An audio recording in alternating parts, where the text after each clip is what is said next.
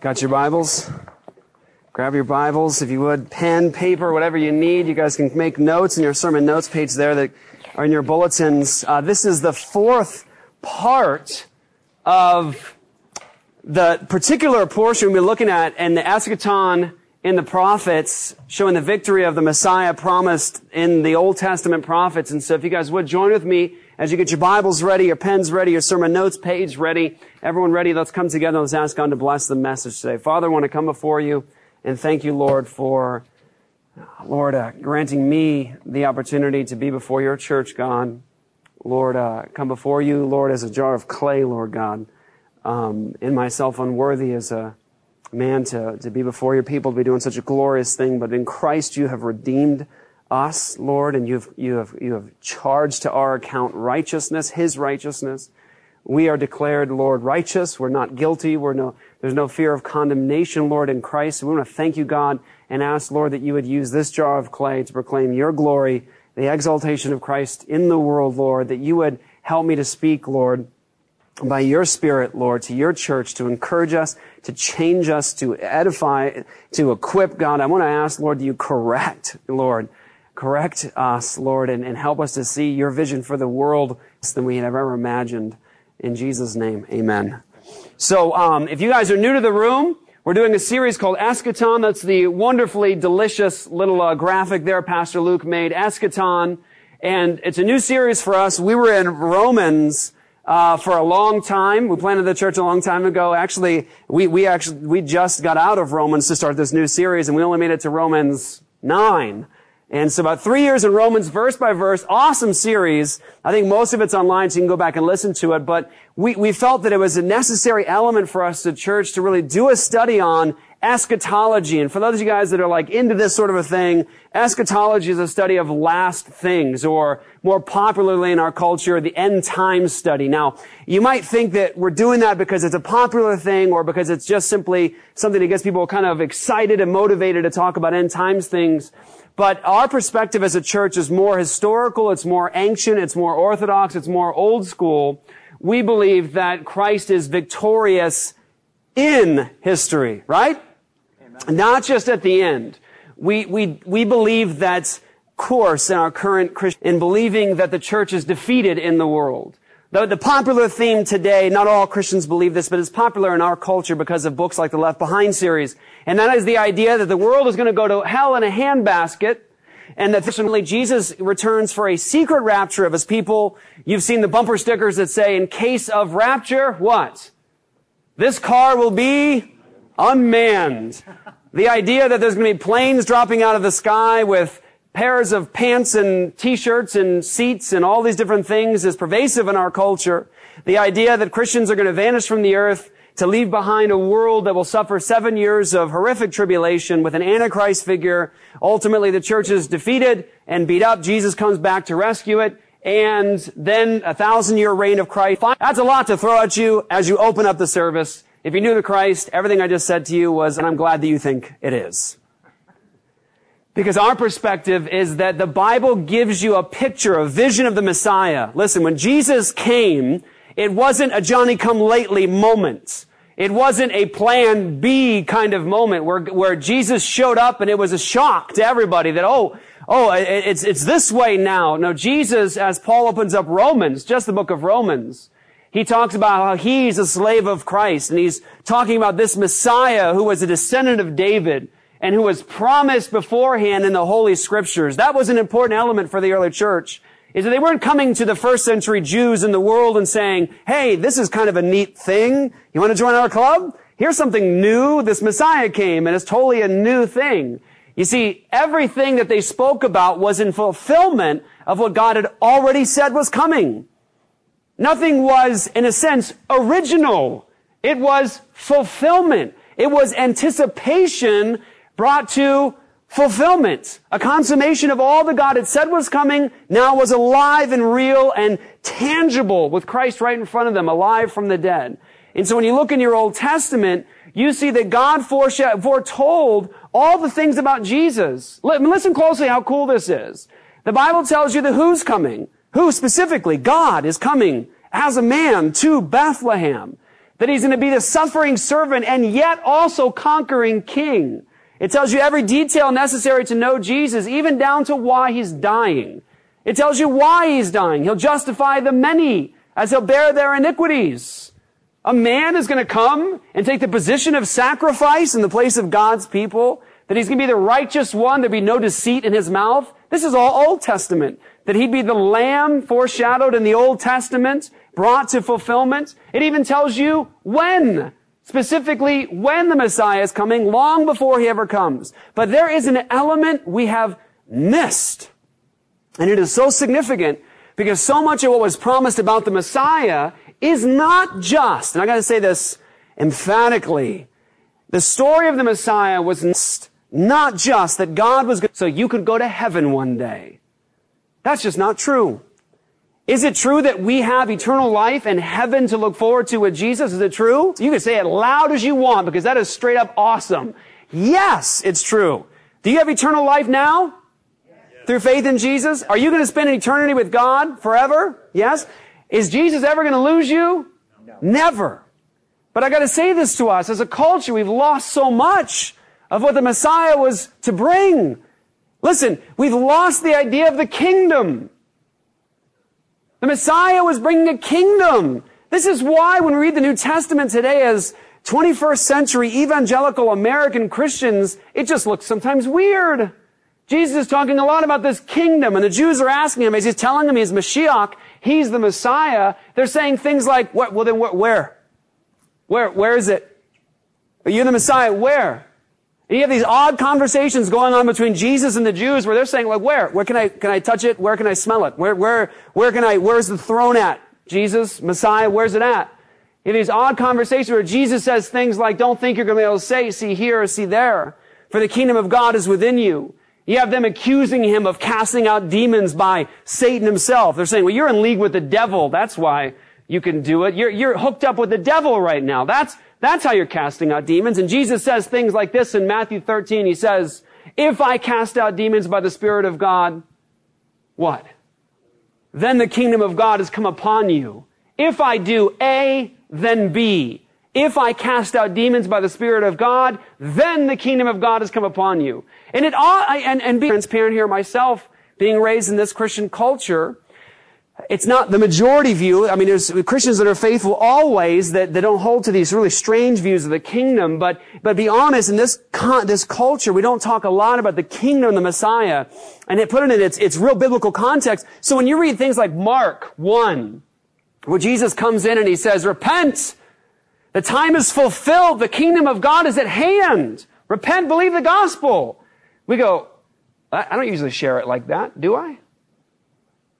Think about this for a second. Have we come to an unbeliever in our day as Christians, and when we tell them about Jesus, do we talk about the fact that the kingdom of God has arrived? Is that part of our message to them? Because you see, the Bible, when, when, when Jesus leaves the wilderness, you, you know the scene. Jesus, the perfect Israelite, goes into the wilderness for 40 days. Sound familiar? Israelites, 40. Where's that? Exodus story, right? But he does what the Israelites didn't do.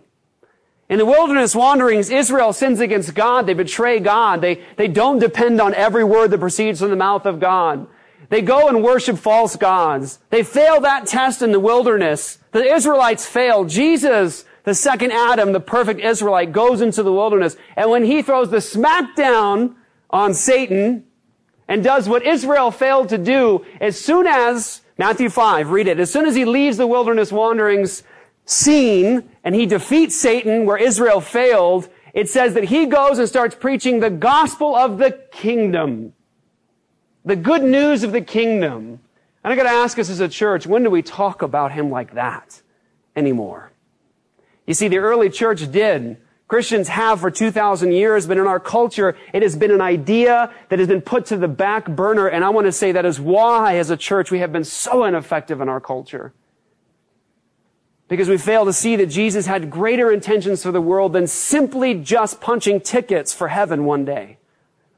Jesus has the necessary obligation as Messiah to transform the entire world by his gospel.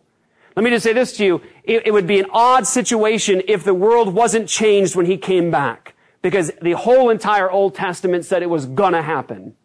It was to start small, as this picture sort of tells, like a mustard seed, and it would grow into a large tree. Jesus said it'd be like leaven in a lump of dough, a little bit of yeast in dough that permeates the entirety of the loaf. It talks about in Daniel 2, the Messiah would be like this stone cut out of a mountain that would strike the statue that represented these four kingdoms that were going to come. And the Messiah was going to come during the time of the fourth kingdom, which was Rome.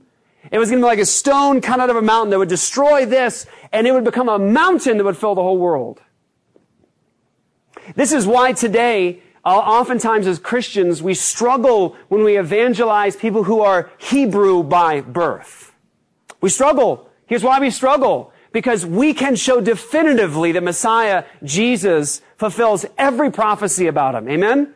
I'm talking straight up awesome. There's no way out. Jesus is the Messiah. And here's where they get you. If you have a bad view of the kingdom and of eschatology, here's where they get you. They'll say something like, well, Jesus can't be the Messiah. You say, well, I've already shown you that he was going to come and die and have his hands and feet pierced and his heart be like wax melted within him, that he'd come, be raised in obscurity, that he'd be from Bethlehem, that it was God himself in the flesh, that he'd make intercession for the transgressors, and on and on and on. And this is when he would come before that second temple was destroyed. What do you mean he's not the Messiah? And a Jew today that knows their Bible, the same Bible that we share, the Torah, the Tanakh, they'll say to you something very significant that you have to come to terms with.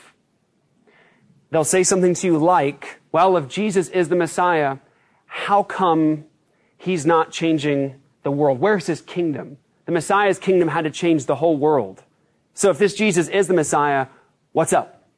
A bad view of the kingdom impacts your ability even to do evangelism with a Jew. So significant. And so eschatology matters. Your view of end times matters. Our view, just to put it before you as a church, is again ancient, historical, straight up old school. It's not flashy. It's not new. It's not cool. It is old school. It's the same view of guys like Jonathan Edwards. I rest my case. Church is over tonight. Okay, good. It's the same view of guys like Greg Bahnsen. Athanasius had postmillennial thought. So did Augustine, the great church father who wrote City of God. Our view is post-millennial. It essentially is this, guys. Ready? Jesus came on time. Jesus did what he was supposed to do, and Jesus brought the kingdom that was promised, and it is filling the whole world as was promised. And that Jesus, right now, like Psalm 110 says, as Paul quoted of Jesus, right now is in the process of putting every enemy under his feet until the last enemy is ultimately destroyed, which is death. That's what Jesus is doing right now. It's mustard seed to large tree. It's 11 disciples at the ascension of Jesus now to a room full of people in Phoenix, Arizona on the other side of the planet worshiping and loving the Lord God of Israel because of this Messiah, Jesus. That is what it is. It's the kingdom of God transforming cultures. It's the kingdom of God bringing life where there is death, like we just did as a church body get to see God do this week, saving six children. Do you see what I'm saying? We believe that Jesus is going to accomplish all that was promised of the kingdom of God in history, and he's been doing it since he ascended and was seated, Father, in the first century. And so I want to give you a little glimpse today, and what I'm doing today, watch this. If you missed last week's sermon, this week's sermon is, is a continuation of last week's. We gave you three points last week. I'm going to give them to you again so you can write them down. And I want you to write these down so you can get them, okay, with the verses intact so you can go and read them later. All right, everyone listen closely. The first thing we talked about last week was the timing of the events of the kingdom of God and the Messiah. So first, ready? Write down timing, because this is incredible. And this is God of excite. I told you last week, this has to excite us as a church. Why? Because God doesn't tell you there's going to be some guy and he's going to be a prophet and a teacher and, you know, it doesn't tell you some vague notions of Messiah. It tells you when, specifically as to when he's coming. And it even puts a bookend at the end of it so that no one can be Messiah after a certain event happens. That has got to get you excited because there's no way anybody in the world could ever claim to be Messiah anymore based on God's timeline. Kids, this has to excite you. Your faith is rooted in fact. Oftentimes people will paint the picture in our culture. They'll say something like Christians are, are often like people that are sort of on the edge of a cliff, hanging on the edge of a, dead. And, and Christians are the kind of people who abandon, abandon reason, abandon science, and they sort of get to the edge of the cliff and they just close their eyes and they're like, oh, I hope this works out. and they take that leap and they're sort of falling in darkness while the rest of the culture stands on the ground of reason and, fa- and science and logic and evidence. It's a lie. It's a lie. There is no, there is no reason, logic, science, evidence apart from this God. Amen? Amen? Period. He's the foundation of all of our thinking, all of our reasoning, all of our science, whatever. And kids, I want to get you excited about the fact that the Bible tells you everything about Jesus before he comes, hundreds of years before he comes. You can read the story of your Messiah, your Lord, your Savior long before he comes, even down to the timing of when he's coming. In books written hundreds of years before he does. So the timing of the events is the first part. Second, ready? You can write this down. There was an atmosphere promised. That means that watch, the Messiah was going to come to history, but it wasn't just he was in time. He was going to have certain events and a sort of atmosphere, uh, a spirit around him. Something was going to happen when he came. So there was an atmosphere promise. And the third point is this. I'm going to talk about the effect of the Messiah and his kingdom. So what we're going to do is this, guys. Ready? Your Bible has two sections essentially. What are those two sections? Help me out. Old Testament and New Testament. How many books are in your Bible? Good job. How many in the Old? Yeah. Look at Apologia Church. Woo! Church full of scholars. Now it's exciting for you guys to know your, you should know these things. It's the word of the living God. Amen? It's God's word. You should know these things. This is the, this is the word of God He's preserved for all of us throughout time as consisting of essentially two parts, the Old Testament and the New Testament. What we're doing, guys, is we're going to our Old Testaments. We're saying, well, what did God say? What was this Messiah going to bring? What was it going to look like? Now, I'm not going to go over all the details of what we did last week, but I'll give you, if you weren't here, the essential verses to look at later. For the timing of the events, Daniel chapter 2, verses 31 through 44. Daniel 2, 31 through 44 told us during the time of the Babylonian captivity, about 600 years before Jesus. So put that in your minds. About 600 years before Jesus, Daniel tells us through prophecy that there's going to be how many kingdoms? Four. Four kingdoms that are going to come. And it starts with which one? Babylonian kingdom. So listen how specific this is. God's telling you four kingdoms until God sets up his kingdom of Messiah. Now watch. Babylonian. Just do your history, guys. Medo-Persian. Greece. And Rome. It's amazing, isn't it? How God foretells history before it happens. You know why? Because He's sovereign over it. He's sovereign over the big events, the macro events, and the micro events. He's sovereign over kingdoms. He's sovereign over your bank account. He's sovereign over kings. And He's sovereign over you while you sleep at night. That's the God we're talking about. And He tells us four kingdoms are coming and the Messiah in Daniel 2 is going to come in his kingdom. And it says this, that the God of heaven, notice this, it's not a man. It's not just some person. It's not just some nation. It's the God of heaven shall set up a kingdom in the time of the fourth kingdom, and it'll be like a stone. And it's going to grow and become a mountain and fills the whole earth. I want you to capture that vision for a second, guys. Listen, listen, because I'm going to say it a lot. Stone, small, rock, that becomes a what? Mountain. That's progression. Do you see that? The kingdom of God is going to have progressive growth. It's not going to enter world history as booyah, mountain. It comes in as stone. And then it what? Becomes mountain throughout the world. So the timing is fourth kingdom, Messiah comes in his. Quick, if you don't know this, if you're new to the church, you're a new believer, or if you just, you just checked out for a while, when did Jesus come into history, guys? During time of what kingdom? Rome. It was a Roman that actually decreed the death of Jesus, Pontius Pilate. Read your history. Josephus records that Jesus came as Pilate. That's external, non-biblical history that affirms that fact. Amazing. Jesus comes, and what does Jesus say when he comes? He says what? The time is fulfilled. What time? What time? The time of Daniel's prophecy. And the kingdom of God is what? At hand. Repent and believe the gospel. He comes on time when he was supposed to. The next part of the timing is this one, and I love this one. You guys gotta keep this one and put it in your pocket. You gotta keep it. You gotta share this with people. Daniel chapter 9 tells you some stuff's gonna happen surrounding this Messiah. He's gonna make an end of sin. He's gonna bring reconciliation for iniquity. He's gonna bring an everlasting righteousness. He's gonna come, it says Messiah in Daniel chapter 9, Messiah the Prince is gonna come and he's gonna be cut off and have nothing. Now, if you, if you're in the text in Daniel 9, you can look at the word Messiah, the words, the Messiah the Prince. You can underline the word cut off. That word is the same word used for animal sacrifices. Isn't that interesting? The Messiah is going to come and be cut off. Same word used for animal sacrifices. And everyone ready? Answer this question. When John the Baptist came, Jesus' cousin, the promised forerunner of the Messiah, what did he claim about Jesus when he saw him coming into his ministry? He says, behold the what? The Lamb of God, who what? Takes away the sin of the world. Isn't it interesting that Daniel 9 refers to this Messiah, the Prince? He's going to be cut off. Same word used for the animal sacrifices, and that's how John the Baptist referred to him. The Lamb of God. And then it says, Messiah, the Prince comes and is cut off. Then the city and the sanctuary are going to be destroyed in reference to the second temple. So do your timeline. Are you ready, guys? Daniel writes in Babylonian captivity. He says the Messiah is going to come. He's going to die a violent death. Animal sacrifices cut off. And then it says that the second temple is going to be destroyed. Now let's do our history.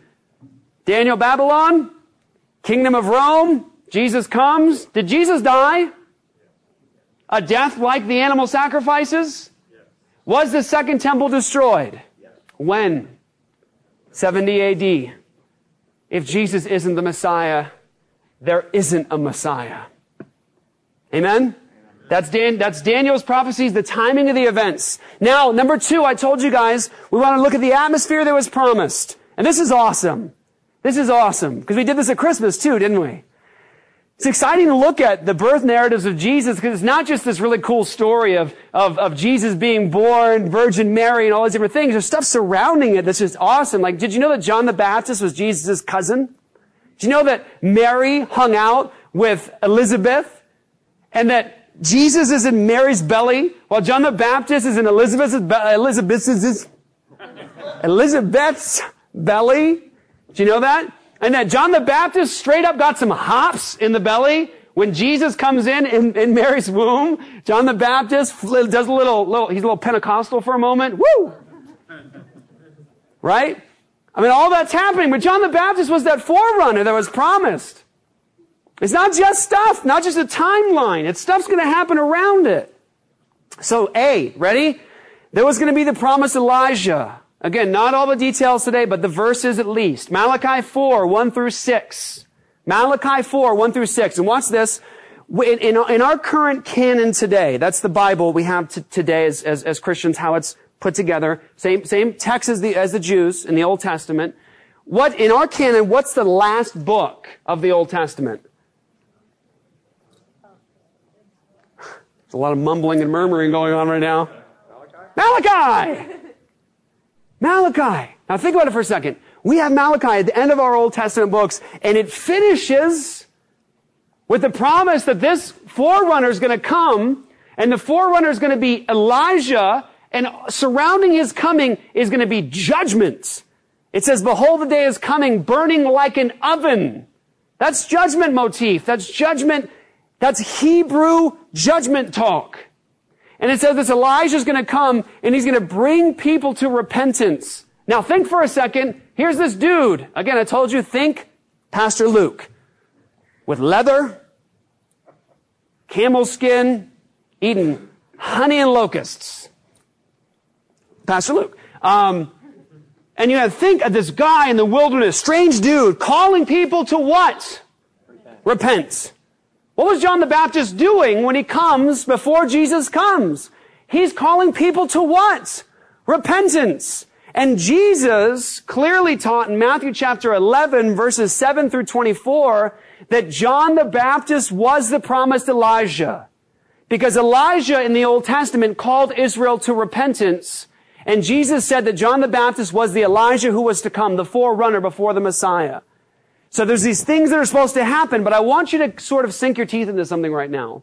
And that is that John the Baptist had a pretty specific message that we often forget to pay attention to because we have a lot of times preconceived ideas as to what all this stuff means, and so it'll slip past us at times.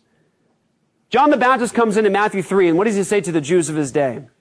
He says, brood of vipers, who warned you to flee from the wrath about to come? And he says, the axe is already laid where? At the roots. Now, if you know what that means, that axe is already in swing. It's already there. It's not, maybe I'll swing. The axe is on the shoulder, waiting for your reply.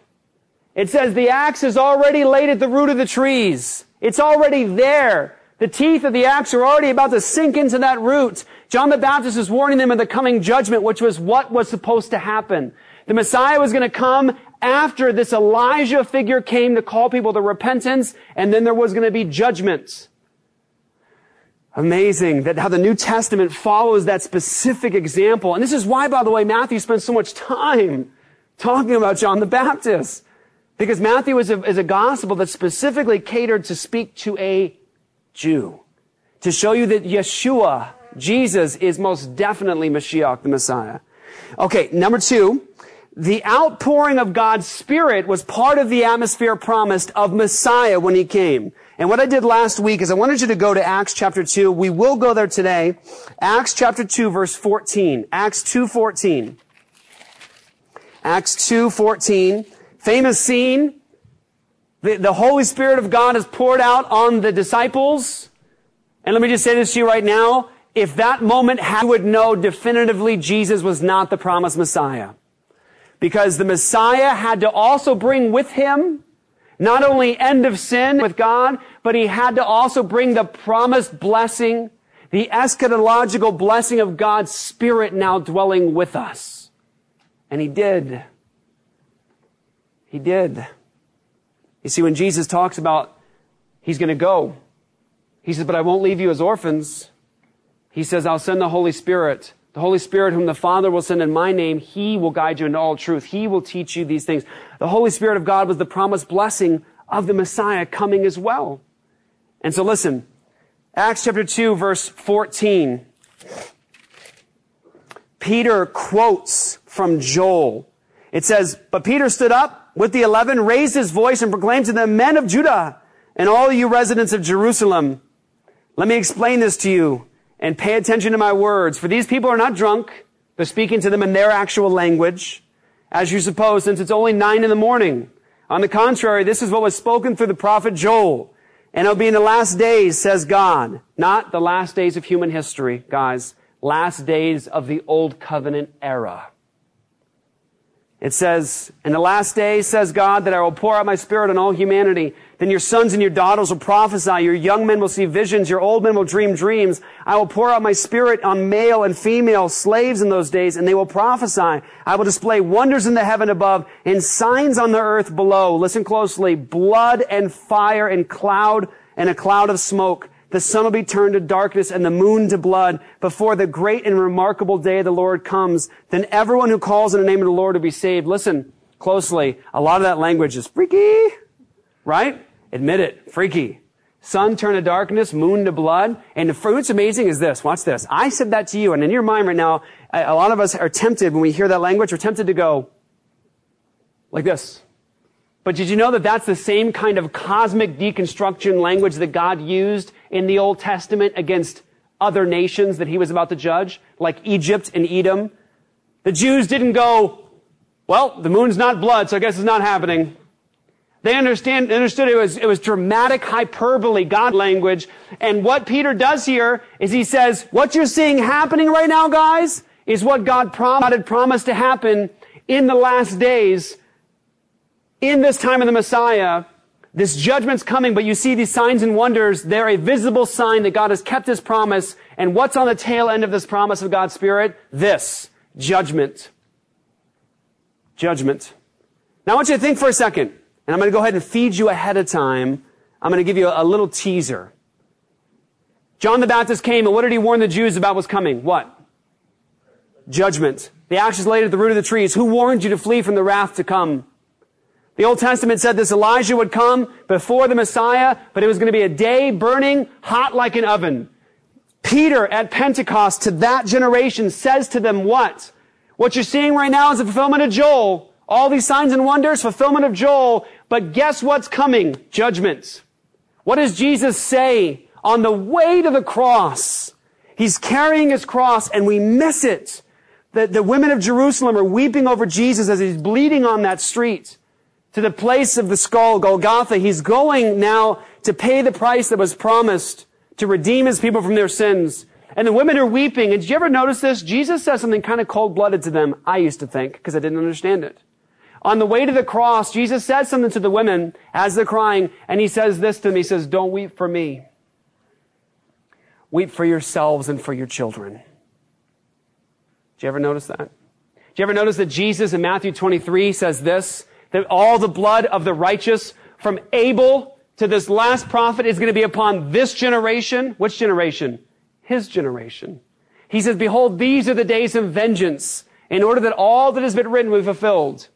The promise was that that generation was going to receive judgment. Now, here's a teaser. Question. Did Elijah come before Jesus? Yes. Did Jesus come fulfill the promises to make an end of sin? Yes. Did judgment come upon that generation by 70 AD? Yes. Do you see the timeline? Do you see the atmosphere, the spirit? It all works together. It's an amazing thing. Now here we go. I want to show you this, and this is, this is pretty amazing. Judgment on the covenant breakers. Go to Isaiah 65. Isaiah 65 is in your Old Testament. Isaiah is one of my favorite books of the Old Testament. Pastor Luke, as we, as we planted Apologia Church, decided he would go ahead as he was leading the youth, do a study on Isaiah verse by verse. And it was awesome sauce. Awesome. I think he may even have some of those still, maybe on audio or something he could share with you.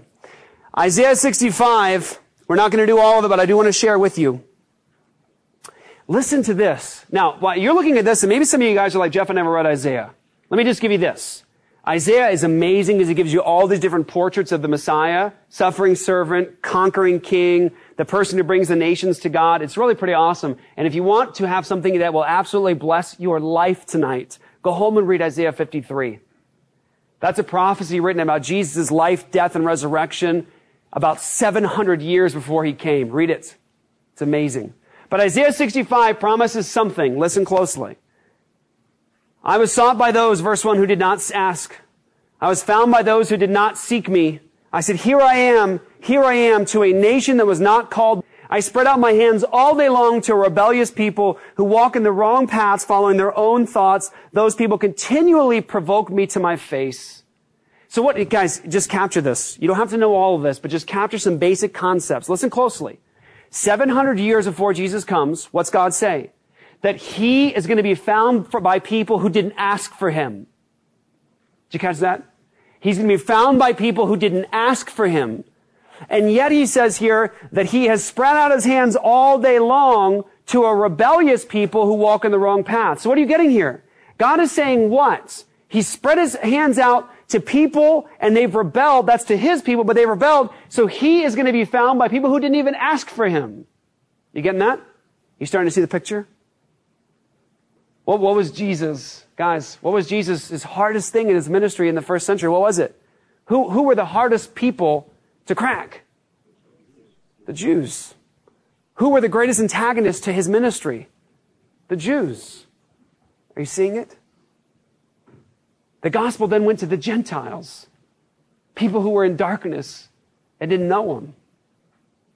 What does Jesus say when he, he, he ascends to the Father? What's the promise in Matthew 18, 20 through 22? What is it, the promise? All authority in heaven and on earth has been given to me. Therefore go and make disciples of what? All nations.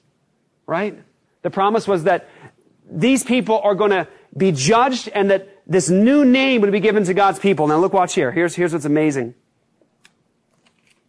In verse 9, ready? Of 65. I will produce descendants from Jacob and heirs to my mountains from Judah. My chosen ones will possess it.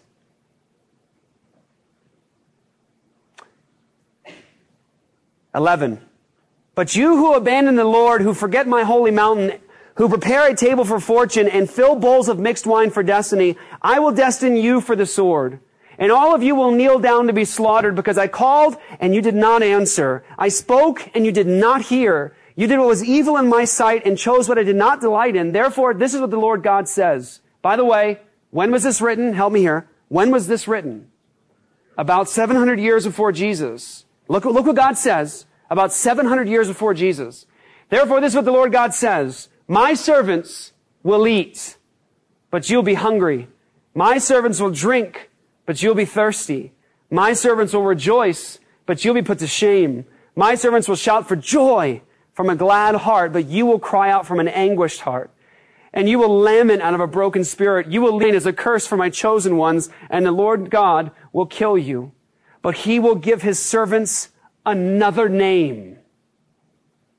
Is that sounding familiar, guys? What was in so clearly, so vividly, was that God would call out to his people who would not answer, and that he would then destine them for the sword and give their name to his chosen ones. And I want you to see it because you, you wouldn't believe it if I didn't show you. Go to Matthew now, 21. You got to see it with your own eyes. You already know before the Messiah comes that judgment is coming before sorry, around the time, and I want you to see this parable. Let's listen to this parable. Matthew 21. I'll let you guys get there. New Testament, it's your first book, 33. Listen to the parable. Jews of his day, the leadership. Now, just follow this because it's. Listen to another parable. There was a man, a landowner, who put a fence around it, dug a wine press in it, and built a watchtower.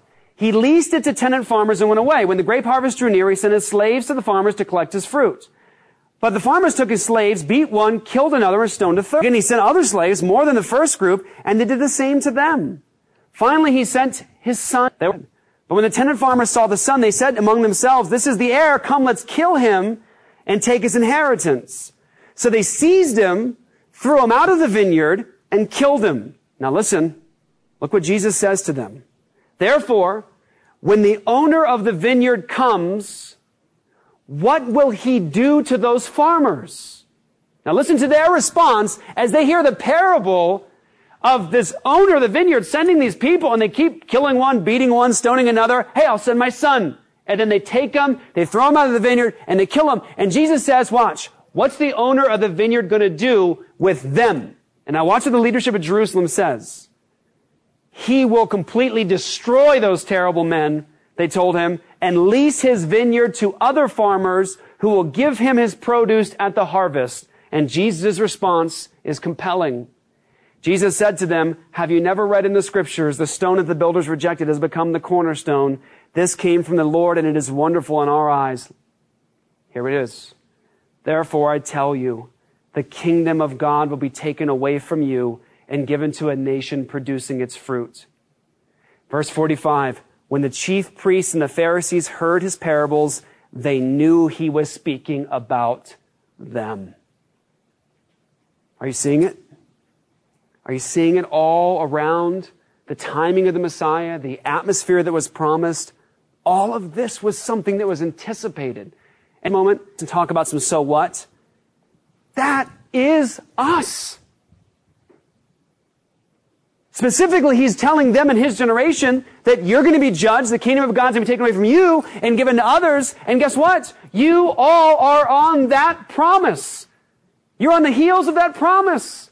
You're the fulfillment of everything Jesus said. All of his promises are yea and amen. And you got to imagine that for a second. Jesus wasn't making an idle threat to them that didn't happen. He said, this is going to happen. And it happened in 70 AD. You can read about it in your history. The Jews had a three and a half year war with the Romans. The Romans finally made their way in, sacked the city, destroyed it, took the temple apart, stone off of stone. And guess what? When the Jews were done in that generation, before they had all died, destroying that temple, who was left? Who was left?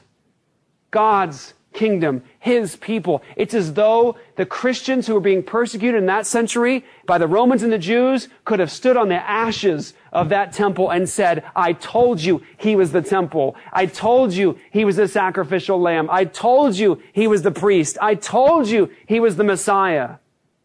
And his kingdom has come. And if you want to know the vivid display, the high definition display that his kingdom has come, that temple is gone. That priesthood is gone. It's over. And now his kingdom, that kingdom he promised, with his people who would eat, with his people who would drink, is here. What did Jesus say to the woman at the well? He says, give me some water.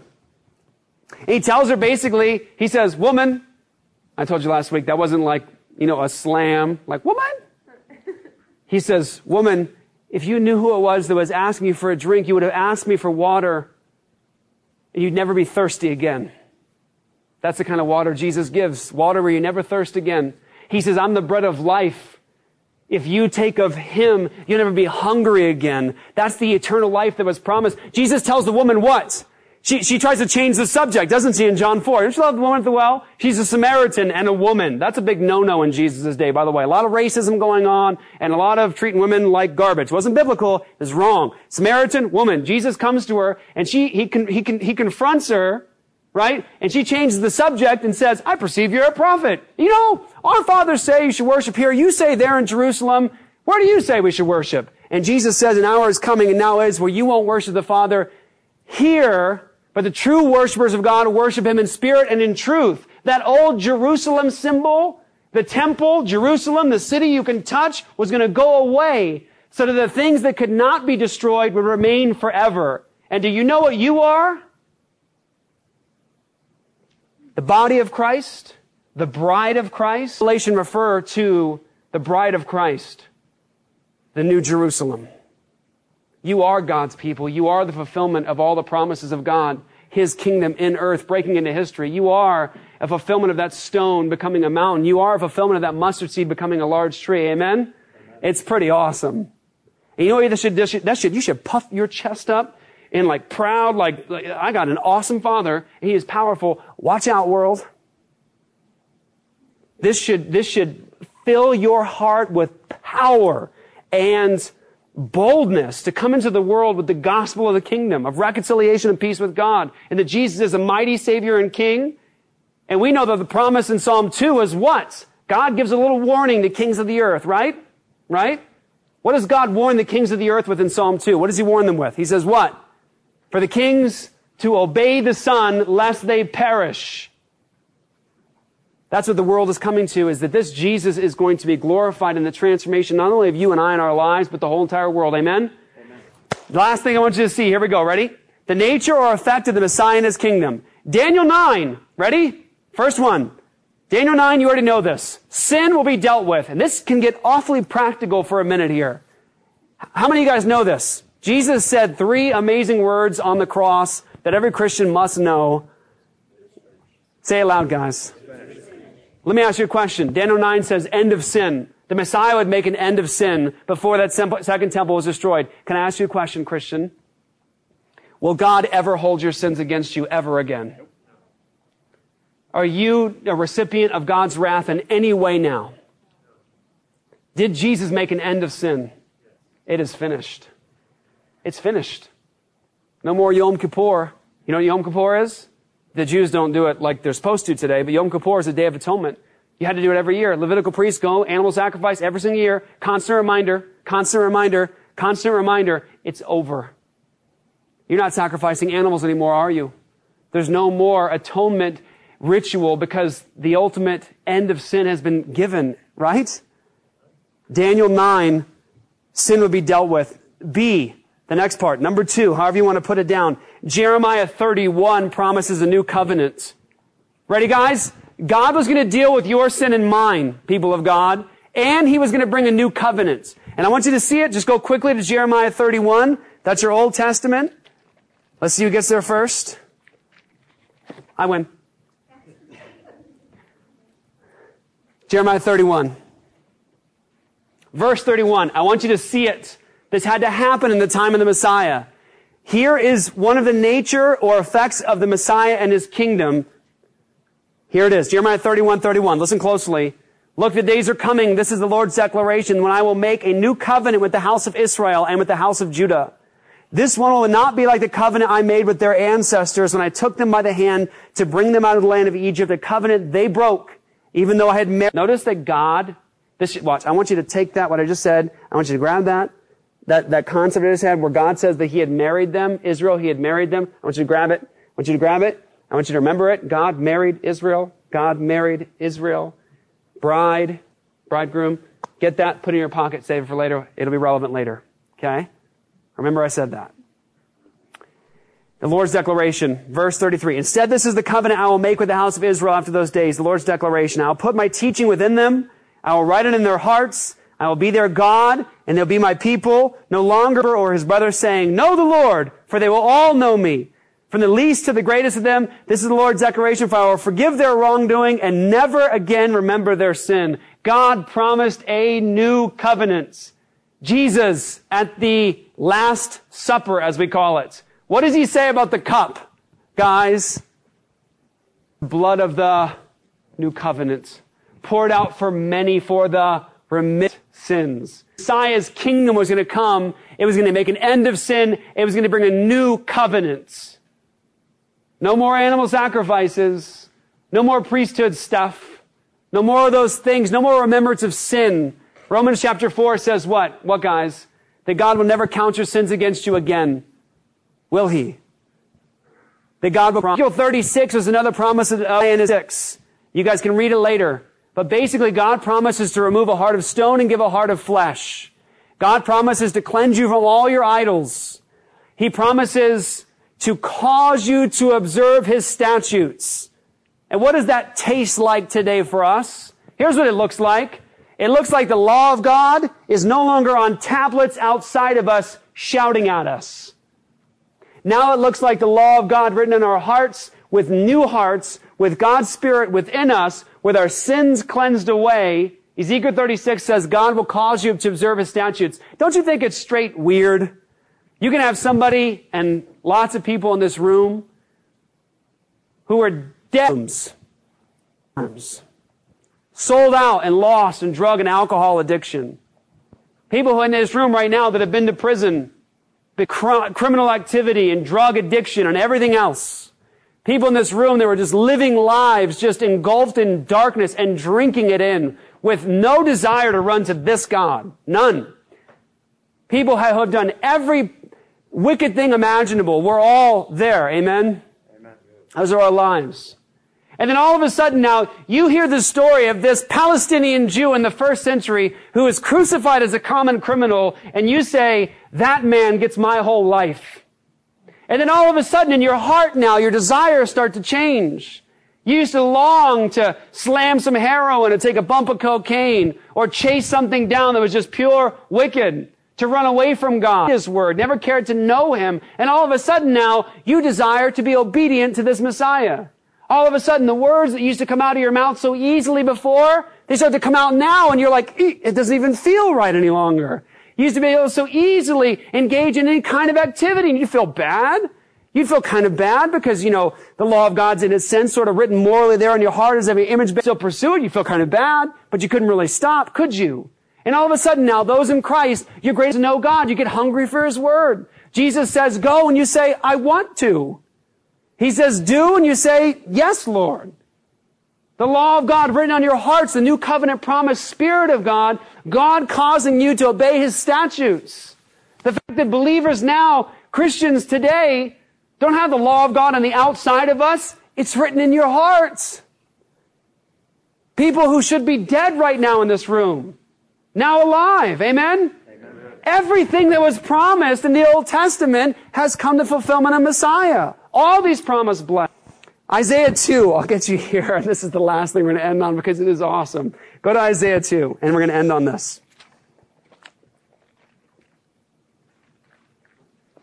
I want you to see. There's more, by the way, but I'm giving you a little sample. It's going to get fleshed out as we get into the New Testament. You're going to see some glorious stuff promised and fulfilled. But I want you to see this because we, I, I got to confess, I missed this. In my walk with Jesus, I, I've missed this. But it's so fitting. I want you to see it. Isaiah 2. Again, when was Isaiah written, guys? When was Isaiah written? About 700 years before Jesus. I'm, I'm just going to read it to you. I'm going to read it to you. I want you to hear it. I want you to soak it in. The vision that Isaiah, the son of Amos, saw concerning Judah and Jerusalem. In the last days, again, guys, let me just this. Last days does not necessarily refer to the last days of human history. We've read it that way so often that we fail to recognize it in its context. In the last days, the mountain of the Lord's house will be established, and the top of the mountains, and we will be raised above the hills. All nations will stream to it. And men say, Come, let us go to the mountain of the Lord, to the house of the God of Jacob. He will teach us about his ways, walk in his paths. The law will go out of Zion and the word of the Lord from Jerusalem. He will settle dispute and provide arbitration for many peoples. They will turn their swords into plows and their spears into prunings and knives. Nations will not take up their sword against other nations and they will never again train for war. A couple things about this text I want you to see. First thing is that it would be a mountain of the Lord raised above the other mountains. And all you have to do is read Hebrews chapter 12 and the writer of Hebrews says we've already come to that mountain. We've already come. We've already come to that mountain. The writer of Hebrews, Hebrews 12, read it. And then it says, all nations will stream to it. I love this. Okay, ready? Um, you got a mountain. And it says that the nations are going to stream to it. That's weird. Because water streams which direction? Down. Gravity has a tendency to do that. But what happens here is the mountain of the Lord is exalted, and what happens now? The nations stream what? Up. Well, how do you get water to stream up? It has to be what? Drawn. All the nations are going to stream up. And I always do this just, just so you can get a feel for this.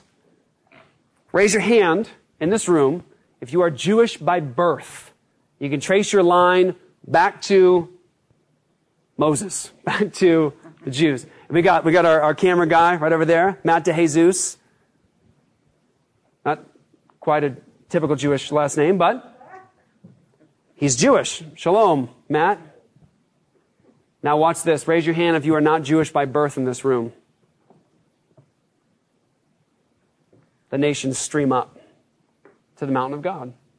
But then it says, watch, the law will go out from Jerusalem. By the way, the New Testament, read Galatians 3 through 5. It talks about us being members of the New Jerusalem, the heavenly Jerusalem. The law goes out from Jerusalem.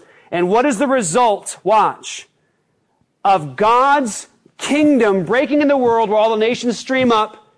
The result of it is ultimate peace. So watch this. As a result of the nations streaming up, Peace with God leads now to peace with men. Do you see the points? The fulfillment is mountain of God, nation streaming up. Peace with God leads to peace among men. That's where it's going. And what do we have to look forward to as a church? This is it. We have ahead of us a victorious view of the kingdom of God in history. And we are in this moment right now where I believe God is doing a major correction. You have to see this around the world today, Christians are, are, are, it's like this, it's almost like it's this, the midst of this, this brewing, this, this, this, of this, of this view of the kingdom of Christ that is so biblical and so ancient and so old, and now Christians are sinking their teeth into it, and it's beginning to transform and change people. Now people are not so apathetic to what's going on in the world. They're not so indifferent. You have Christians all over the world today saying, hey, we're in this for the long haul. We're in this for the long run. How is God going to use my life for His glory? Listen, we are the people of God. We are the kingdom of God in this world. And this Messiah was going to own the world. Jesus says what as he leaves? I'll leave you with it. All authority in heaven and earth has been given to me, therefore go. What, guys? Of all nations. Baptizing them in the name of the Father, the Son, and the Holy Spirit, teaching them to observe all that I've commanded to you. What was the result of, this, of this nation streaming up? The law would go out The nations stream up and the law goes out. Isn't it amazing that Jesus says what? Go get my disciples from every nation and teach them to obey. Isaiah 2. Nations streaming up and the law going out. Amen? Amen. This is awesome. And I, I have about four more points to go, but we'll, we'll do some more worship today. Let's go ahead and pray together. Father, thank you so much. Oh, I just pray, Lord God, you let this set in our hearts, let it root there, God, so that you get glory for it. I pray this brings you praise and Christ is exalted as a result of this message and these truths. In Jesus' name, amen.